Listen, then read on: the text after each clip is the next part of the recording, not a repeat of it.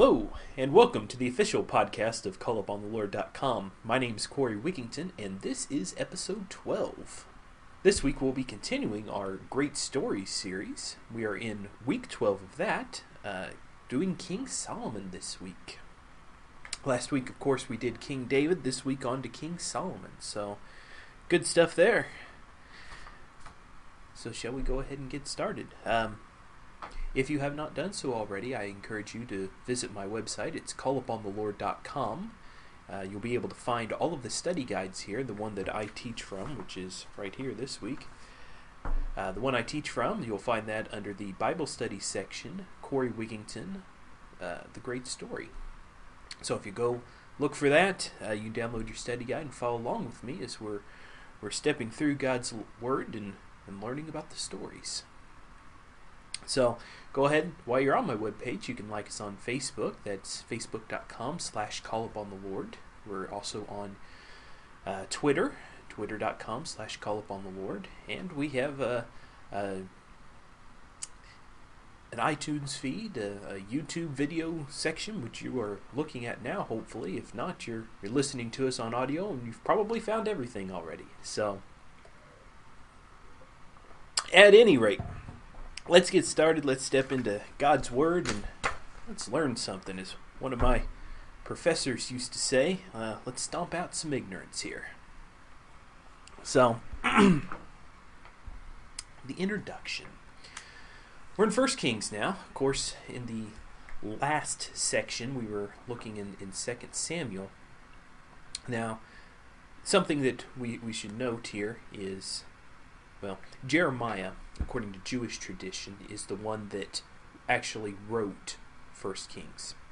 Now, recent scholarship and just a, a reading of the text kind of puts that into a little bit of a, you know, cast some doubt on that, because toward the end of the book of Kings or Second Kings, it talks about time in, in Babylon and as we'll find out when we're stepping through Jeremiah's life and how he did all of his prophesying, um, we'll find out that he actually went down to Egypt. He never went to Babylon.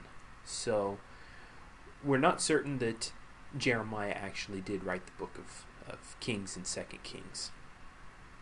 So right now, um, the scholarship of that book, there's question on that. Nobody really knows who wrote that book. As we look at the Vulgate in the Septuagint, and I, have mentioned this before, uh, First and Second Samuel didn't actually exist. It was called First Kings and Second Kings, and then the books of what we know as First Kings and Second Kings are referred to as Third Kings and Fourth Kings.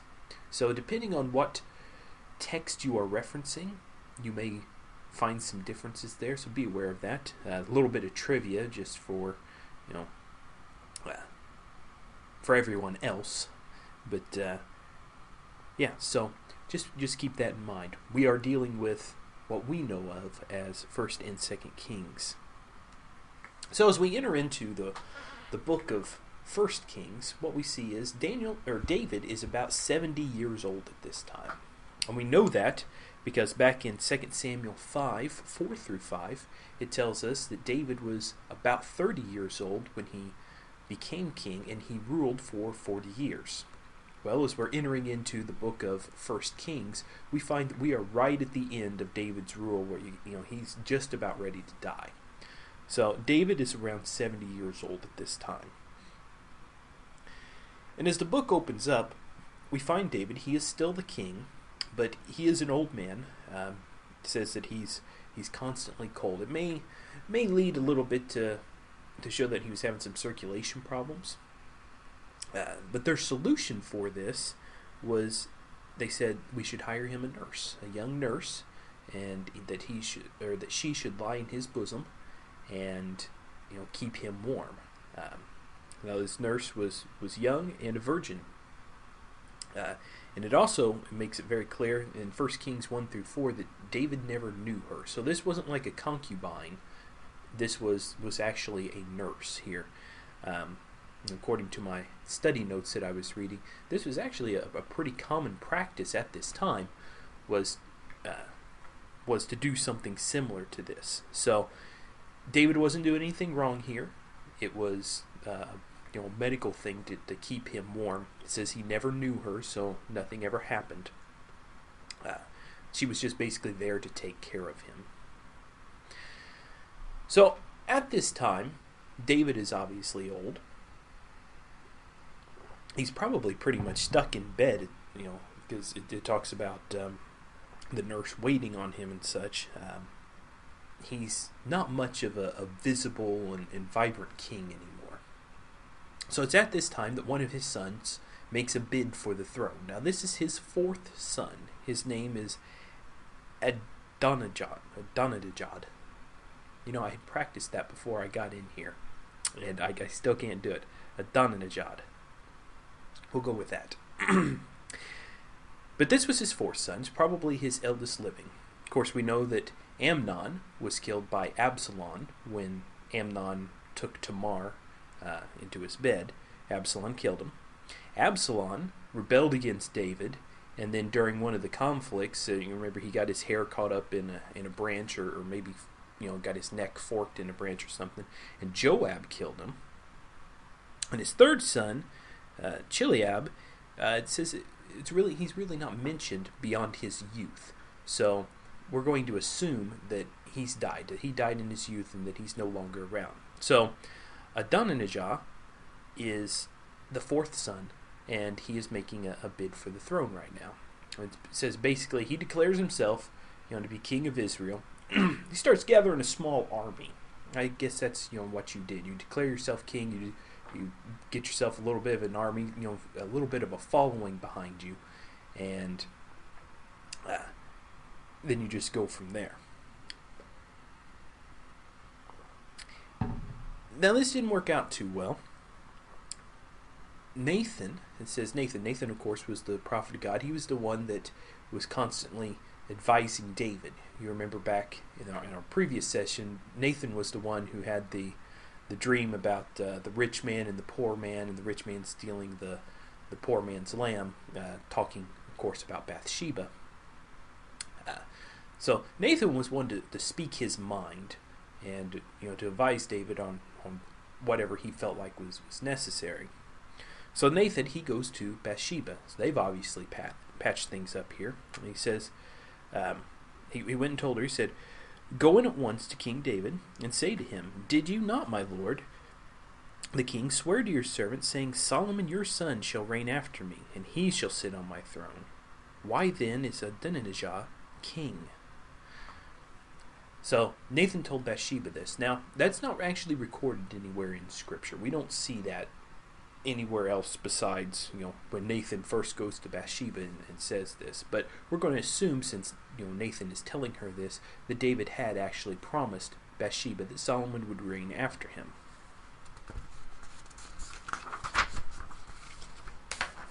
So after Bathsheba had gone in and, and spoke with David, she leaves and Nathan goes in and, and speaks with David. Uh, and at this time, you know, Nathan is, is telling look, you know, your son Adonijah has done this. You know, you said Solomon was going to be uh, was going to be king after you. So it says in Second Samuel, or I guess it, I got that misnoted there in First Kings uh, through thirty. Uh, it says the king answered, "Call Bathsheba to me." So she came into the, the, king's presence and stood before the king. And the king swore, saying, As the Lord lives, who has redeemed my soul out of every adversity, as I swore to you by the Lord, the God of Israel, saying, Solomon, your son, shall reign after me, and he shall sit on my throne in my place, even so will I do this day. So at this time, he commissions uh, Nathan, the prophet, and Zadok, the priest, to anoint uh, Solomon king of Israel and they do that. They take uh, they put Solomon on David's donkey, march him through town, and then end up anointing him uh, as as king of Israel. says Zadok poured the the oil out of the horn and, and anointed Solomon king of Israel, and that's something that uh, Abdinijah didn't have going for him. You know, he basically just declared himself king, and no one had really said, you know, that he was going to be king. He just declared a king. You remember, to begin with, the people had said they wanted Saul to be king, and of course, the Lord directed uh, Samuel to, to Saul, and then the Lord directed Samuel to David, and now what were we dealing with at that point? Um, no one had really declared a, a, new king until this time right here when Nathan and, and Zadok anointed Solomon as the king. So that's really why the people got behind Solomon. So Adonijah, of course, he heard that Solomon had been anointed.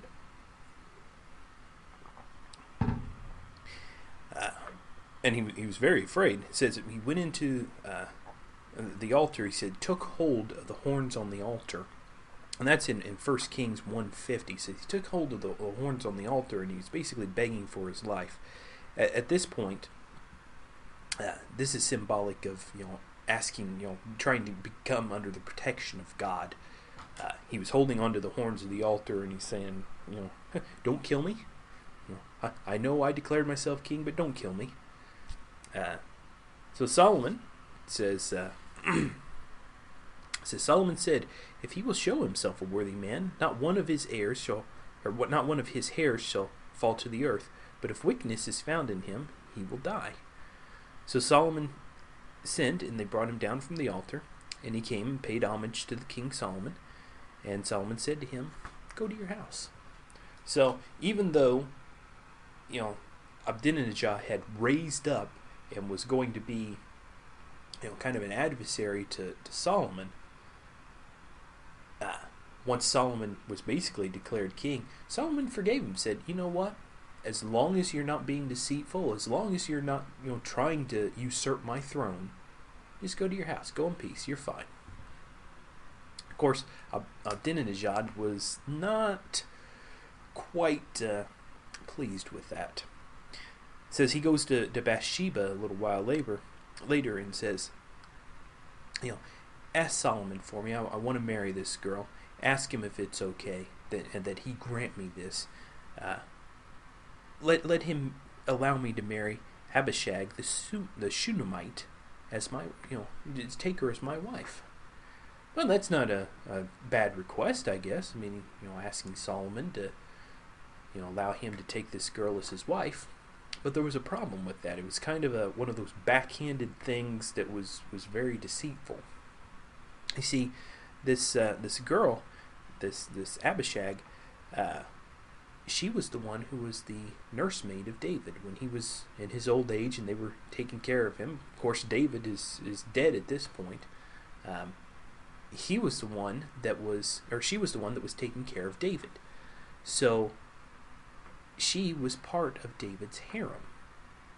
So what what was in actuality happening here is Adonijah was asking if he could marry one of the girls that was in David's harem, which was the right of the king to do.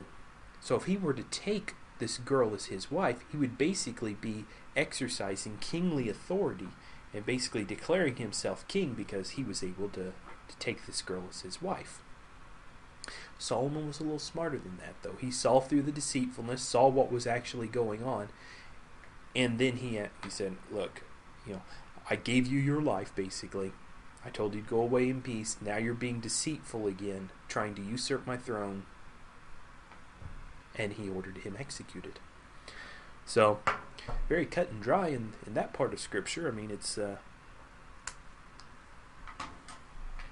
Solomon gave him his life, and he was deceitful, and Abdinadjad was killed for it. On a side note, Solomon actually means peaceful. And Nathan called Solomon Jedediah. That was his name for him, Jedediah, and that means beloved of the Lord. So Solomon was not a warrior king like his father. David was a warrior king. He went out and he conquered all the lands and you know, that, that was his legacy, basically. Solomon was not. Solomon was a, a peaceful king. Rather than going out to war, he made peace treaties and such. Some good, and, and you know, well, most of them were, were probably not what God wanted him to do. Uh, you'll remember that uh, when they went into the land of Israel initially, God told them to kill everybody in the land and don't make peace treaties with any of them because they'll corrupt the people. And we see that's basically what happens with Solomon. But we're not quite there yet. So let's move on. Solomon was wise. Says he was the wisest man before uh, he himself was the wisest man ever to live. From before him or after him, no one has been as wise as, as Solomon. Let's read a little bit about that. That happens in 1 Kings 3 5 through 14.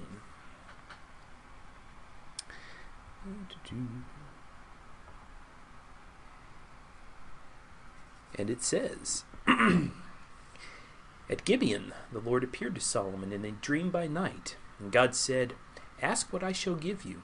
And Solomon said, You have shown great and steadfast love to your servant David, my father, because he walked before you in faithfulness, in righteousness, and in uprightness of his heart toward you. And you have kept him from this great uh, you have kept him from this great and steadfast love, and have given him a son to sit on the throne this day. And now, O Lord my God, you have made your servant David, made your servant king in place of David my father. Although I am but a little child, I do not know how to go out or to come in. And your servant is in the midst of your people, whom you have chosen, a great people, too many to be numbered and counted for multitude. Give your servant, therefore, an understanding mind to govern your people, that I may discern between good and evil. For who is able to govern this great people? It pleased the Lord that Solomon had asked this, and God said to him, Because you have asked this, and have not asked for yourself long life or riches, or the life of your enemies, but have asked yourself for yourself understanding to discern what is right. Behold, I now do according to your word. Behold, I give you a wise and discerning mind, so that none like you has been before you, and none shall arise after you. I give you also what you have not asked, both riches and honor, so that no king shall compare with you all your days. And if you walk in my ways, keeping my statutes and my commands as your father David walked, then I will lengthen your days. And Solomon awoke, and behold, it was a dream. Then he came to Jerusalem, stood before the ark of the covenant, and offered the burnt offerings and peace offerings, and made a feast for all of his servants.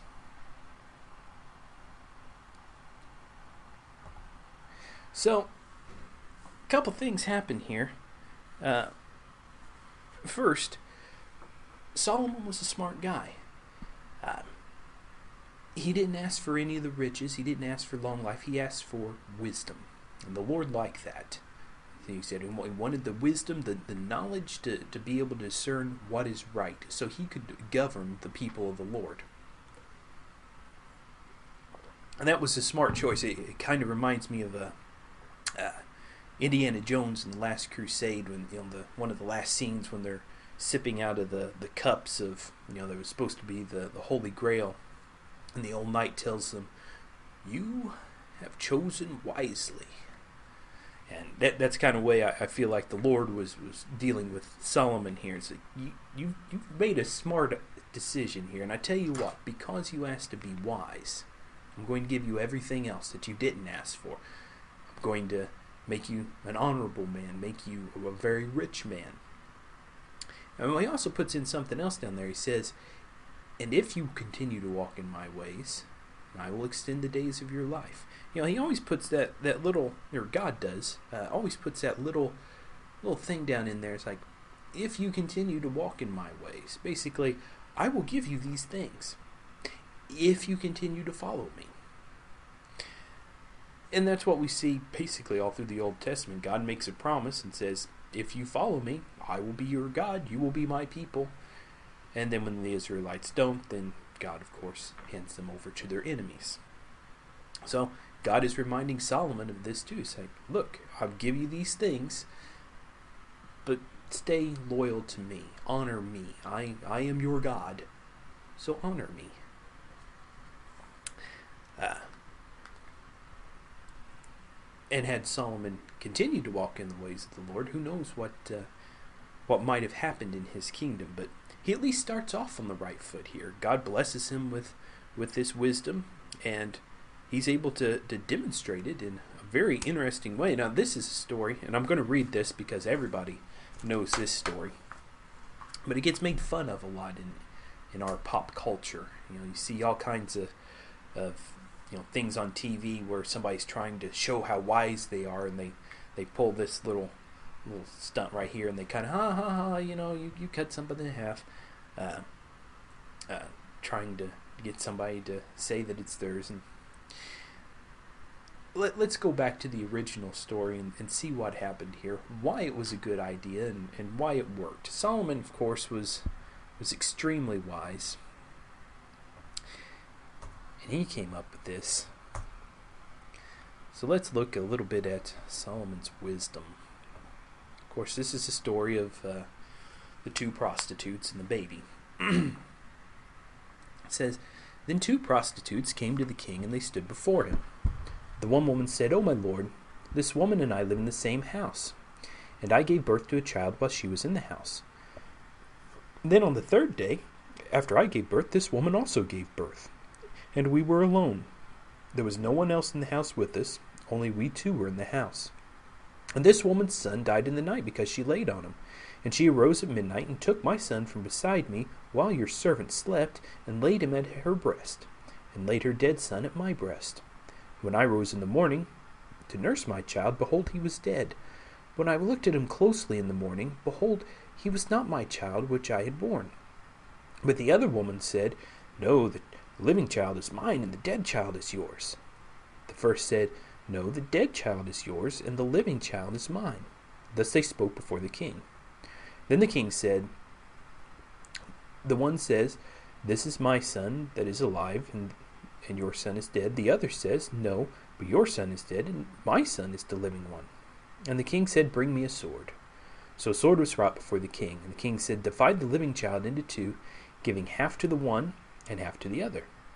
Then the woman who was whose son was alive, said to the king, because her heart yearned for her son, O my lord, give her the living child, and by no means put him to death. But the other said, He shall be neither mine nor yours, divide him. Then the king answered, saying, Give the living child to the first woman, by no means put him to death. She is his rightful mother. And all of Israel heard this judgment that the king had rendered, and they stood in awe of the king, because he perceived that the wisdom of God was in him to do justice. So, Solomon had a an impossible situation put before him. There were no witnesses to this crime. The only people that were present during this whole situation were, you know, the plaintiff and the defendant, really. I mean, the two women were in the house together alone. No one saw them, no one saw their children, so no one could say yes, you know, there was no definitive, yes, this child belonged to you and this child belonged to you. So Solomon had an impossible case before him. I mean, there's no way that he could make that judgment just on the story that was presented because there's no way clear to say whose child had actually died. But he was able to, to think of an alternative by trying to divide the child knowing that the rightful mother would want the best for the child and would would give him up, where the other one, other woman basically was no, no, you just divide them and, and, be done. She was he was able to discern their hearts at that point and make that decision and you know, give the, the child to his rightful mother. This is a, a very wise move on, on part of of uh, Solomon we make like I said, we make fun of this in our, our, pop culture, but we if you really think about how you know how quickly he had to step through all that in his mind to figure out who was right and who was wrong and, and who the child should have should have belonged to. This is a very astute man. So this was uh, you know just an example of the, the wisdom of Solomon. Of course, in addition to being wise, Solomon also reigned over the a kingdom that was you know the most prosperous in all of Israeli history. Uh, during this time, of course, you remember David, he had captured all of this land, and under Solomon, it prospered even further. Let's look at uh, the territory that they had captured. and I hope this comes through on the video as well. I mean, this is a a map that I had gotten out of the the Holman Illustrated Bible Dictionary, and it shows the the, the land of Israel during the, the time of King Solomon. You'll see the, the purple part in the middle, that was the kingdom under Saul's rule. Uh, and then we have, yes, so the purple part is Saul's rule, and then under David's rule, it got expanded out even further, and that is the, the teal part that you see. So David, you know, looks like he about you know doubled or tripled the size of uh, what Israel was. And then, of course, the the little bit greener line surrounding uh, this whole area is the area that Solomon had influence on. So it was really, uh, you know, Solomon had not just kept what David had given, but I mean, he expanded on uh, what he had influence over through treaties and, and you know acquiring land in different ways. So uh, Israel was experiencing a time of, of great prosperity. Um, and they were doing quite quite well under Solomon's reign.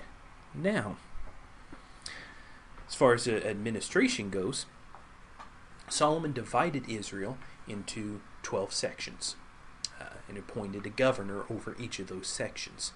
Now, I know what you're thinking. It's like, well, okay, well, probably 12 sections, 12 tribes of Israel. No, no, not quite. The borders that he had drew up for the sections of Israel were different than the traditional tribal borders. So they didn't fall just within one tribe. I mean, he blocked it off basically the way he thought would be best to administer. Uh, and in addition to, you know, basically blocking off these 12 sections to and that that was basically so they would help support his government. Um, every month, he made one of those governors responsible for supplying all the food and everything for his own household. So Solomon was wise in the way he administered, and you know basically broke up the uh, governorship amongst twelve people to to help him administer even better. Uh, 1 Kings 4:24 through 25 says, "For he had dominion over all the region west of the Euphrates, from Tiphsah to Gaza, over all the kings of the west uh, west of the Euphrates, and he had peace on all sides of him. And Judah and Israel lived in safety, from Dan even to Beersheba, every man under his vine and every and under his fig tree, all the days of Solomon." So he had peace in his land. He had all of this land around him. Uh, he was very well off. I mean, he had everything going for him here. And it's all because, you know, it was basically the legacy of his father who was, you know, had a heart after the, the heart of God. Uh, Bible says that David was a man after God's own heart. Uh, and that was the legacy that was passed down to him. And Solomon started off the right way, walking with God, praying to Him for guidance, praying to Him for wisdom. Um, he did everything the way he was supposed to, and he, you know, he, he continued on here.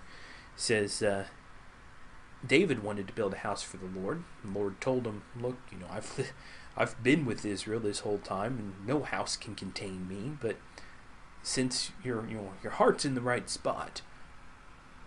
I won't let you build the house, but I'll let your son build the house. So now that Solomon has established himself king and he has all this riches, he now turns to building a house for the Lord. So now we, we talk about Solomon's temple. Um, now Solomon's temple, it looked an awful lot like the tabernacle. And we'll show you show you an image of the, the temple here. Now, I apologize, this is a little blurry, uh, but it, it does demonstrate uh, what I think that it should. I mean, it you have the you know the, the bowls and the, the lavish outside. You have the vestibule there on the left. Uh, you have the lampstands and the the table of showbread on the inside in the holy place, uh, altar of incense, and then on the right side you have the inner sanctuary, the most holy place, and where the Ark of the Covenant would sit. It was modeled pretty much after after the tabernacle. It's just a more complete structure. Now the cool thing about this was this was was quite a spectacle. I mean they they went and cut the trees down from from Lebanon because the cedars there I guess were, were beautiful. Um, the, the whole temple was ornate. It talks about you know big bronze statues and, and ivory uh, uh, covering uh, many things, and the entire inside of the temple was overlaid in gold, which basically means that they took large gold, you know, large sheets of metal of, of gold, hammered them out, and then placed them on the walls uh, to, to cover over all the wood that was inside. So you walk into this place, and it is covered in gold. This, you know, this should tell you how rich Solomon was. He could just, put the whole place in gold. I, I imagine that was quite a spectacle. You walk in and just, I mean, one candle's lit, and the entire place is just lit up because everything's in gold. So, definitely a, a spectacle to to behold. So, after the temple was constructed, of course, Solomon ordered that the ark be brought up uh, to reside in the temple. And in 1 Kings 8, uh, Solomon gives his dedication speech for the temple. He gives, uh, um, you know, basically talks about himself and, and how, you know, Lord had ordered David to make the temple. Uh, well, David had wanted to make the temple, but the Lord had ordered him not to, and that Solomon would make the temple. And Solomon talks about how he, you know, he is, uh, you know, David's son, and now he's the king, and that he's made this wonderful temple for God. Uh, he goes on to, to talk about how, um, you know, it's it's all because that they walk in, you know, uh, acknowledge the Lord and walk according to His commandments. That that they're blessed, and you know, he gives a good prayer and good dedication to blessing to the people. During this time, he's he's pretty sincere. You you read through the text, and it's like, yeah, well, you know, they're they're in the right spot there. They're they're talking about uh, everything that you know, everything is the Lord's, and you know, we'll walk in His uh, commandments, and you know, should we ever all, ever falter, let us you know turn to the temple and pray, and, and let the Lord hear us, and yeah, he, he's doing pretty well at this point. When we talk about the wealth of Solomon, uh, 1 Kings ten twenty three says, Thus King Solomon excelled all the kings of the earth in riches and in wisdom. Um, 1 Kings 10:14 says he received an income of 666 talents of gold every year. That's about 25 tons of gold. I'm not sure what that actually adds up to as far as dollar amount today. But I think you could run a country on that. 25 tons of gold, and that was on top of any any money they made off of the, the traders and uh, different merchants that, w- that were just in the land. Uh, it said once every three years, ships of, of gold, silver, ivory, apes, and monkeys were brought into the kingdom. Uh, very exotic things, spices, and uh, you know this was that was in First Kings ten twenty two. They were living on the high life, basically.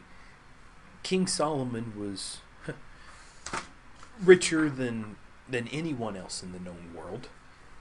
He had everything that he could ever possibly want. Uh, there was nothing that was denied him. Now we start getting into a, a little bit of, of, problems with Sam uh, Solomon. One thing is Solomon had seven hundred wives, seven hundred, and three hundred concubines on top of that. So basically, you know, every time that he made an alliance with a foreign king, he got a daughter or, or some woman in exchange, you know, as uh, to kind of cement that relationship there. Uh, the problem was, you know, that was against the word of God. I mean, Solomon was committing bigamy there. You know, that was uh, an Old Testament, even even in the Old Testament, that was a sin. So, I mean, he, he starts taking on all these wives, and he wasn't blessed through all of those wives. Those wives ended up being his downfall. And of course, we see that here in our, our next section. It talks about Solomon's falling away. And there's two things here that we really need to cover. One is uh, God even reminds Solomon where his heart should be. And we're going to talk about that first. It's in 1 Kings 9. And I'm going to read this 1 Kings 9 1 through 9.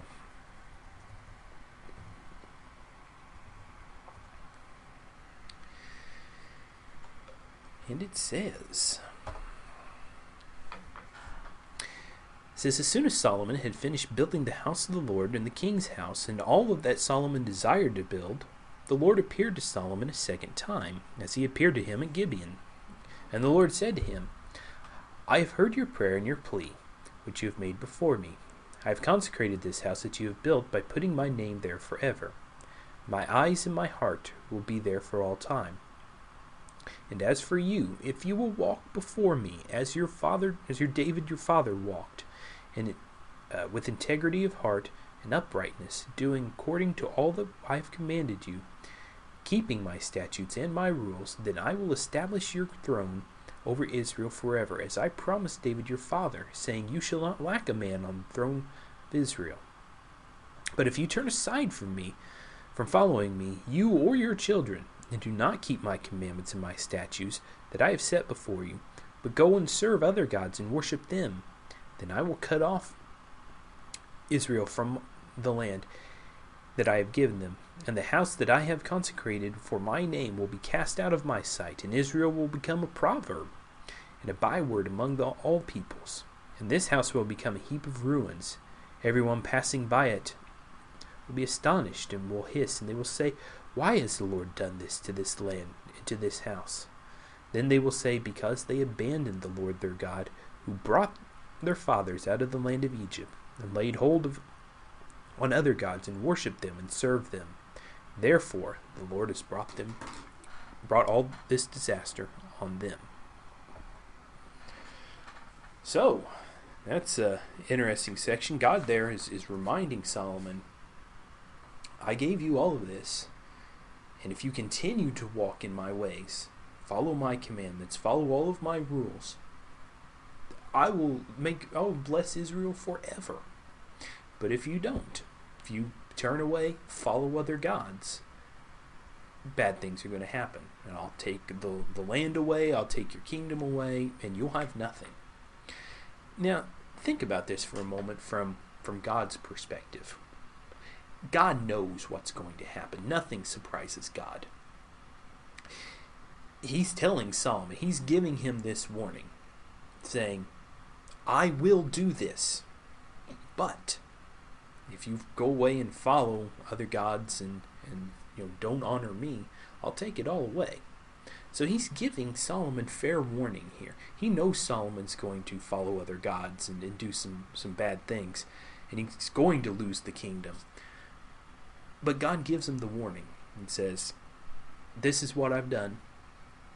Uh, follow me, and it will all be yours. If you don't follow me, then everybody in the world will know why I took this away from you because I warned you right here. You didn't follow me. Like, you know, I, I took, I bought you, I own you, I brought your fathers out of the land of Egypt. You owe me. And we've talked about that before. They owed God that debt because he saved them from Egypt.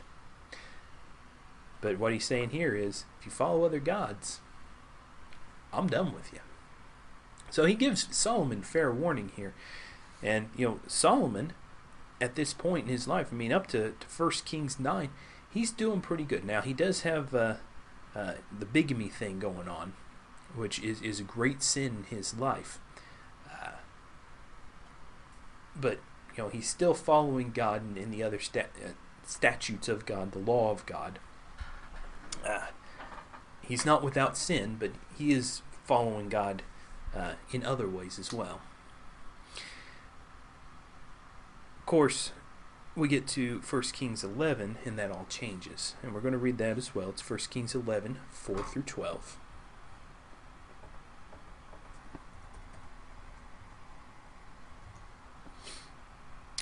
And we read there For when Solomon was old, his wives turned away his heart after other gods, and his heart was not wholly true to the Lord his God, as was the heart of David his father. For Solomon went after Ashtoreth, the goddess of the Sidonians, and Milcom, the abomination of the Ammonites. So Solomon did what was evil in the sight of the Lord, and did not wholly follow the Lord, as David his father had done. Then Solomon built a high place for Chemosh, the abomination of Moab, and for Molech, the abomination of the Ammonites, on the mountain east of Jerusalem. And so he did for all of his wives, and made offerings and sacrifice to their gods. And the Lord was angry with Solomon because his heart was turned away from the Lord, the God of Israel, who had appeared to him twice, and had commanded him concerning this thing that he should not go after other gods. But he did not keep the Lord's what the Lord commanded. Therefore the Lord said to Solomon, Since this has been your practice, and you have not kept my covenant and my statutes that I have commanded you, I will surely tear the kingdom from you, and will give it to your servant. Yet, for the sake of David your father, I will not do it in your days, but I will tear it out of the hand of your son. However, I will not tear away all the kingdom, but I will give one tribe to your son for the sake of David my servant, and for the sake of Jerusalem that I have chosen. So, what we have here,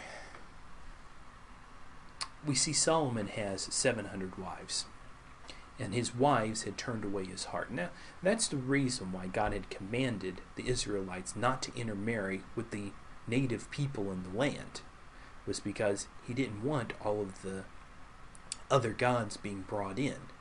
He was their God, and he was the only God, and he is the only God. So Solomon had basically fallen into the trap that the Lord had prescribed the you know given the, the solution to when the Israelites first came into the kingdom. It's like don't intermarry with these people. You know, be equally yoked. You are my people. Serve me. The other gods that that are out there, they're nothing but wood and plaster. There's no substance to them. I am the only God. So, Solomon, though, he's got all of these wives, and he's trying to make his wives happy, so he starts building altars for their gods. Instead of saying to his wives, No, no, no, no, you're my wife, you will serve my God, the only God, and that's the only way this is going to work out. He let them continue to do, do their own, own worship practices and such, and even help them along the way.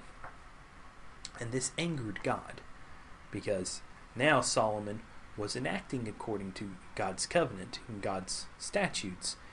He was basically serving other gods, uh, sacrificing to other gods, and you know, building altars to them in the land of Israel that was Yahweh gods.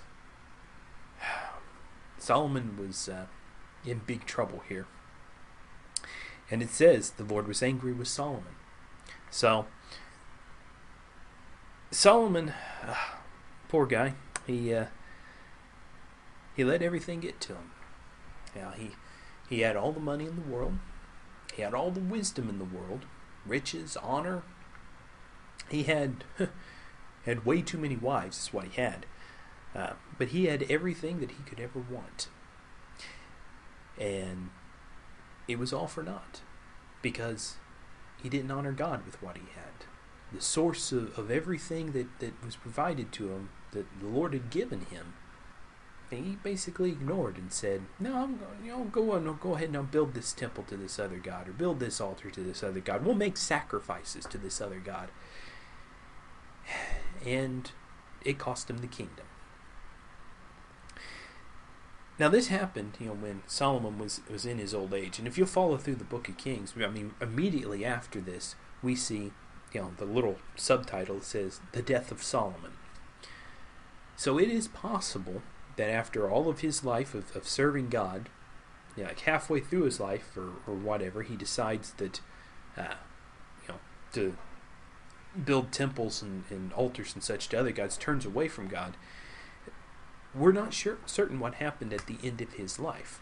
You know, if you follow through the, the book of Kings, it's like, well, he died right after it said that he was, you know, turned away from God. But that may not be the end of the story. It's, it's difficult to say exactly what happened to Solomon. Uh, was there redemption for Solomon? Well, we can look at the book of Ecclesiastes. Solomon wrote that. It's basically a biography of his life. It talks about all of the material things that he had gotten, all the the wonderful things that, that he'd acquired through his life, all the riches and everything, and how much pain that had brought him.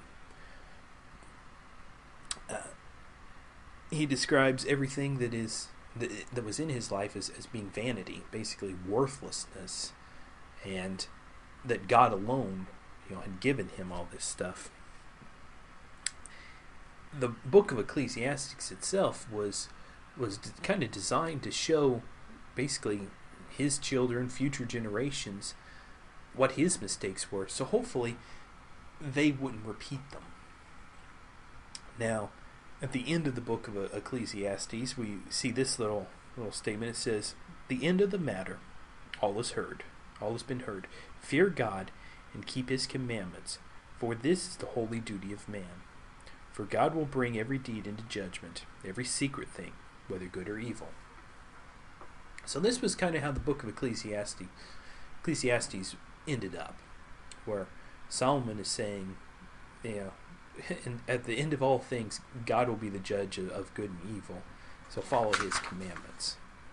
And since this was written in basically at the end of his life, we may you know we may get a glimpse here that Solomon had seen his folly and turned back to follow God. I mean, we see repentance all the way through the Bible, where men go one way and then they figure out you know, how wrong they are, and then they turn back toward God. This could have been what, what was happening to Solomon here. We don't really have a good declaration from Solomon saying, you know, renouncing his, you know, what he did before and, and you know, what we see from from a few other people in the Bible uh, where they had renounced their sin publicly and such. I mean, this Ecclesiastes may, may be that for him, though. So it's difficult to say whether Solomon actually received his uh, redemption or not. Uh, God willing, he did, though, because he did contribute a lot to uh, to our biblical text. So the lessons we learn from from this story, uh, one main lesson here is great wealth and prosperity does not always equal happiness or a heart that is submissive to God. You can look at a lot of people around, just uh, around in this world, and you can see a lot of people that are very well off, very wealthy. You know, two cars in every garage, and you know, live in this big, you know, lux- house of luxury, and you know they they always wear the best clothes, eat at the best restaurants, and they have a lot of money. But that doesn't mean that they're happy. That doesn't mean that they are serving God like the way that they should. Even if they look like you know, well on the outside, once you get inside and kind of examine you know, what's their walk with God like? I mean, are they acknowledging God and praying and and do they serve Him? Are they submissive to God? No, things may change a little bit, and that's what we see here in, in Solomon's life. I mean, he was richer than anyone had ever been. I mean, people traveled from all around to hear his wisdom you know to, to learn from him. Uh, but yet he turned from God and started following after other the other gods. We need to learn from that. Money does not mean that you are submissive from God or that you are blessed by God. Uh, just because you are a, a smart person doesn't mean that you are blessed from God. It all deals with your heart. And whether you acknowledge in your heart that God has blessed you and has given you all these things, and that you know, the Lord giveth and the Lord taketh away, that He is in, control of everything, and that everything that we have is because of Him. So that's our lesson this week: is submissiveness to God. Don't worry about all this vanity, as, as Sol- uh, Solomon calls it. You don't need to have a lot of money. You don't need to have a, a lot of you know, fame or, or uh, anything. It's it's a matter of what is your heart like toward God. So we're going to leave it there this week, and continue on next week, week 13. And honestly, I haven't looked to see what week 13 is going to be, so that's going to be a surprise to me too. So hopefully you join us back here next time, uh, where we step through uh, a little bit more of God's Word and learn a little bit more of, of the stories that we have in the Bible and, and gain a little wisdom and honor our Heavenly Father. So until next week, God bless you, keep studying, and hope to see you back.